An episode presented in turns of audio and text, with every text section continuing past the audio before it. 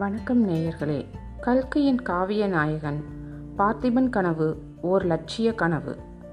தேசம் முழுவதையும் ஒரே குடையின் கீழ் ஆட்சி புரிய வேண்டுமென பெரிதும் விரும்பினான்.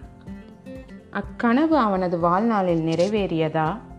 அவனது கனவுக்கு அவனது சந்ததியர்கள் எவ்விதம் வலு சேர்த்தார்கள்? சோழ சாம்ராஜ்யம் எந்த மாமன்னர் காலத்தில் ஒரே குடையின் கீழ் சிறப்பாக ஆட்சி புரிந்தது? மாமன்னன் பார்த்திபன் கண்ட கனவு பலிக்க எத்தனை நூற்றாண்டுகள் காத்திருக்க வேண்டியிருந்தது என்பது போன்ற அடுக்கடுக்கான சரித்திர புதிர்களுக்கு விடையளிக்கும் கல்கையின் உன்னத படைப்பு பார்த்திபன் கனவு எனில் மிகையல்ல முற்றிலும் உண்மை.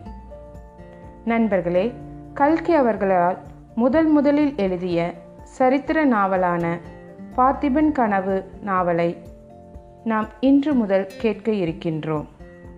வாருங்கள் செல்லலாம். முதல் பாகம் தோணித்துறை. காவிரி தீரம் அமைதி கொண்டு விளங்கிற்று. உதயசூரியனின் செம்பொற் கிரகணங்களால் நதியின் செந்நீர் பிரவாகம் பொன்னிறம் பெற்று திகழ்ந்தது. அந்த புண்ணிய நதிக்கு பொன்னி எனும் பெயர். அந்த வேளையில் மிக பொருத்தமாய் தோன்றியது.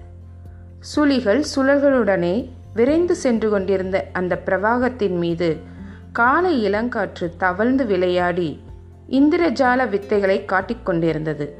சின்னஞ்சிறு அலைகள் ஒன்றோடொன்று லேசாக மோதிய போது சிதறி விழுந்த ஆயிரம் ஆயிரம் நீர்த்துளிகள் இரத்தினங்களாகவும் கோமேதங்களாகவும் வைரங்களாகவும் மரகதங்களாகவும் பிரகாசித்து காவிரி நதியை ஒரு மாயாபுரியாக ஆக்கிக் கொண்டிருந்தன. ஆற்றங்கரையில் ஆலமரங்கள் நெடுந்தூரத்துக்கு நெடுந்தூரம் விழுதுகள் விட்டு விசாலமாய் படர்ந்திருந்தன. மரங்களில் பழைய இலைகள் எல்லாம் உதிர்ந்து புதியதாய் தளர்விட்டிருந்த காலம். அந்த இளம் தளிர்களின் மீது காலை கதிரனவின் பொற்கிரகணங்கள் படிந்து அவற்றை தங்கத் தகடுகளாக செய்து கொண்டிருந்தன.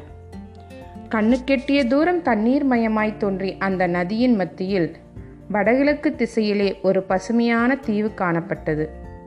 தீவின் நடுவில் பச்சை மரங்களுக்கு மேலே கம்பீரமாக தலைநோக்கி நின்ற மாளிகையின் தங்கக் கலசம் தகதகவென்று ஒளிமயமாய் விளங்கிற்று.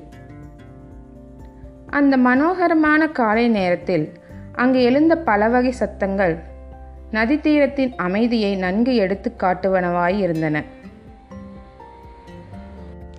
விசாலமான ஆலமரங்களில் வாழ்ந்த பறவை இனங்கள் சூரியோதத்தை வரவேற்று பற்பல இசைகளில் கீதங்கள் பாடின. அந்த இயற்கை சங்கீதத்திற்கு நதி பிரவாகத்தின் ஓ என்ற ஓசை சுருதி கொடுத்து கொண்டிருந்தது. உணவு தேடும் பொருட்டு வெளியே கிளம்புவதற்கு ஆயத்தமான பறவைகள் தம் சிறகுகளை அடித்து ஆர்ப்பரித்தன. தாய்ப்பறவைகள் குஞ்சுகளிடம் கொஞ்சி கொஞ்சி விடை பெற்று கொண்டிருந்தன. ஆலமரங்களுக்கு நடுவே ஓங்கி வளர்ந்திருந்த அரச மரம் தன் இலைகளை சலசலவென்று ஓசைப்படுத்தி நானும் இருக்கிறேன் என்று தெரியப்படுத்திற்று. நதியோரத்தில் ஆழம் விழுதுகளை கட்டி போட்டிருந்த தெப்பங்களை தண்ணீர் பிரவாகம் அடித்து கொண்டு போவதற்கு எவ்வளவோ ஆவேசத்துடன் முயன்றது. அது முடியாமல் போகவே இருக்கட்டும் இறக்கட்டும் என்று கோபக்குரலில் இறைந்து கொண்டே சென்றது. கரையில் சற்று தூரத்தில் ஓர் ஆலமரத்தின் அடியில் குடிசை வீடு ஒன்று காணப்பட்டது. அதன் கூரை வழியாக அடுப்பு புகை வந்து கொண்டிருந்தது. அடுப்பில் கம்பு அடை வேகும் வாசனையும் லேசாக வந்தது.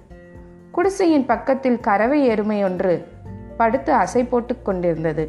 அதன் கன்று அருகில் நின்று தாய் அசை போடுவதை மிக்க ஆச்சரியத்துடன் உற்று நோக்கி கொண்டிருந்தது.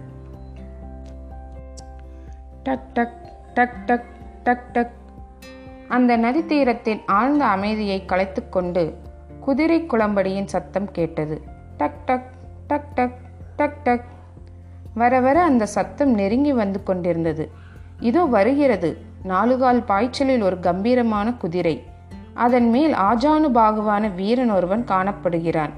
வந்த வேகத்தில் குதிரையும் வீரனும் வியர்வையில் மூழ்கியிருந்தார்கள் தோணித்துறை வந்ததும் குதிரை நிற்கிறது. வீரன் அதன் மேலிருந்து குதித்து இறங்குகிறான்.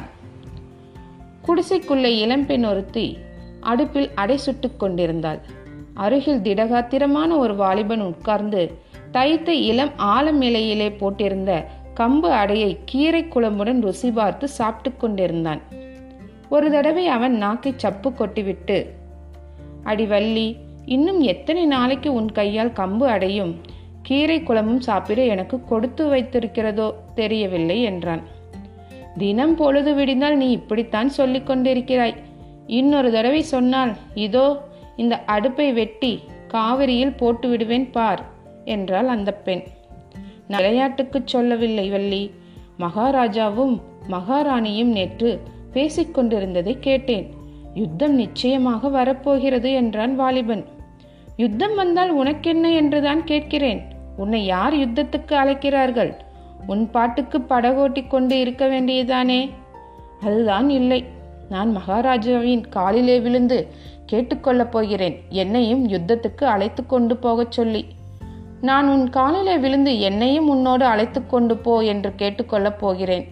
அதற்கு உனக்கு இஷ்டம் இல்லாவிட்டால் காவிரி ஆற்றோடு போனவளை எடுத்து காப்பாற்றினாயோ இல்லையோ மறுபடியும் அந்த காவிரியிலேயே இழுத்து விட்டு விட்டு போய்விடு. அதுதான் சரிவல்லி. சோழ தேசம் இப்போது அப்படித்தான் ஆகிவிட்டது. பெண் பிள்ளைகள் யுத்தத்துக்கு போக வேண்டியது ஆண் பிள்ளைகள் வீட்டுக்குள் ஒளிந்து கொண்டிருக்க வேண்டியது.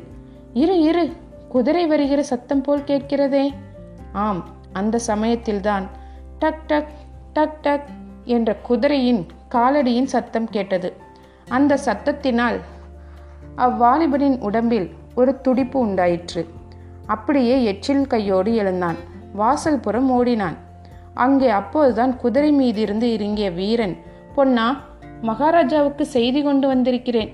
சீக்கிரம் தோணியை எடு என்றான். பொன்னன் இதோ வந்துவிட்டேன் என்று சொல்லிவிட்டு உள்ளே ஓடினான். அச்சமயம் வள்ளி சட்டுவத்தில் இன்னொரு வடை தட்டுவதற்காக மாவை எடுத்துக்கொண்டிருந்தாள் வள்ளி உறையூரிலிருந்து செய்தி கொண்டு வந்திருக்கிறான். அவசர செய்தியாம். நான் போய் வருகிறேன் என்றான் பொன்னன். நல்ல அவசர செய்தி.